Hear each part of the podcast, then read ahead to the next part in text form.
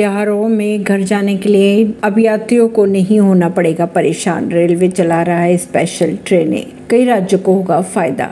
ट्रेनों में भीड़ के चलते यात्रियों को दिक्कत ना हो, इसलिए भारतीय रेलवे ने आनंद विहार से सहरसा, जम्मू तवी से बरौनी और फिरोजपुर कैंट से पटना के लिए फेस्टिवल स्पेशल ट्रेनें चला रखी है। जैसे त्यौहार शुरू हो जाता है देश के बड़े शहरों में जाकर नौकरी और कामकाज करने वाले लोगों के लिए परेशानी खड़ी हो जाती है। वे अपने घर त्योहारों पर नहीं जा पाते हैं, भीड़ के चलते।